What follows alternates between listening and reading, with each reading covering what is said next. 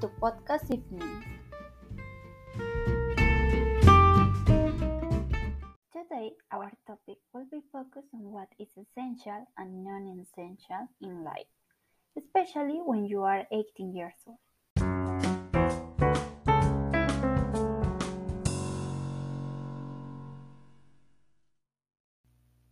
As the time goes, our priorities change.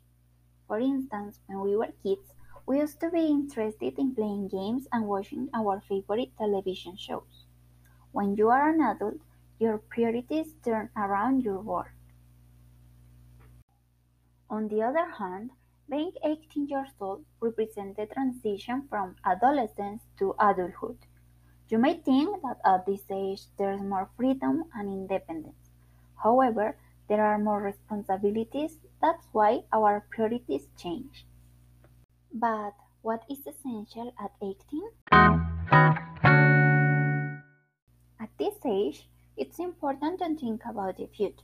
An example of this is the choice of our professional career, being an important process in the decision of what we want to do through our lives. For this, we have factors that are considered, such as our interests and skills that help us make the best decision.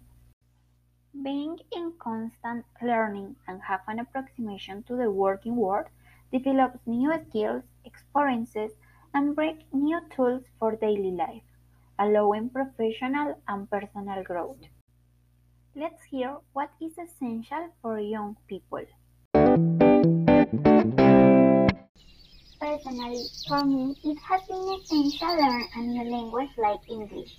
It allowed me to improve my confidence, participate and exchange ideas with other people. Learning another language gives me the opportunity to study abroad. Also, it allows me to find better job offers and to be able to communicate with people all over the world. For me, family is very important. It's that place where you feel safe, where no matter how bad your day has been, they're always there to listen to you.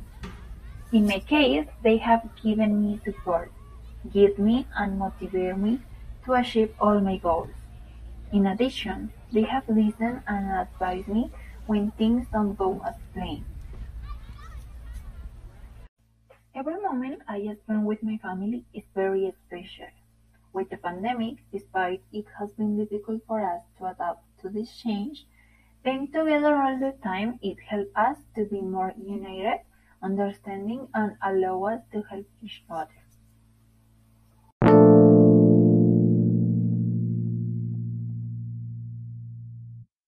In this sense, we can see how at this phase of life, the transition or process of achieving adulthood involves changes in the way of recognizing ourselves as adults. Today, it's common that at this age, getting married, buying a house or a car are being postponed and the priorities are finding a job, achieving economic independence, and traveling.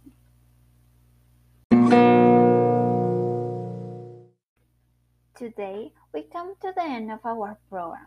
I hope you were entertained with this new topic. See you in a new episode.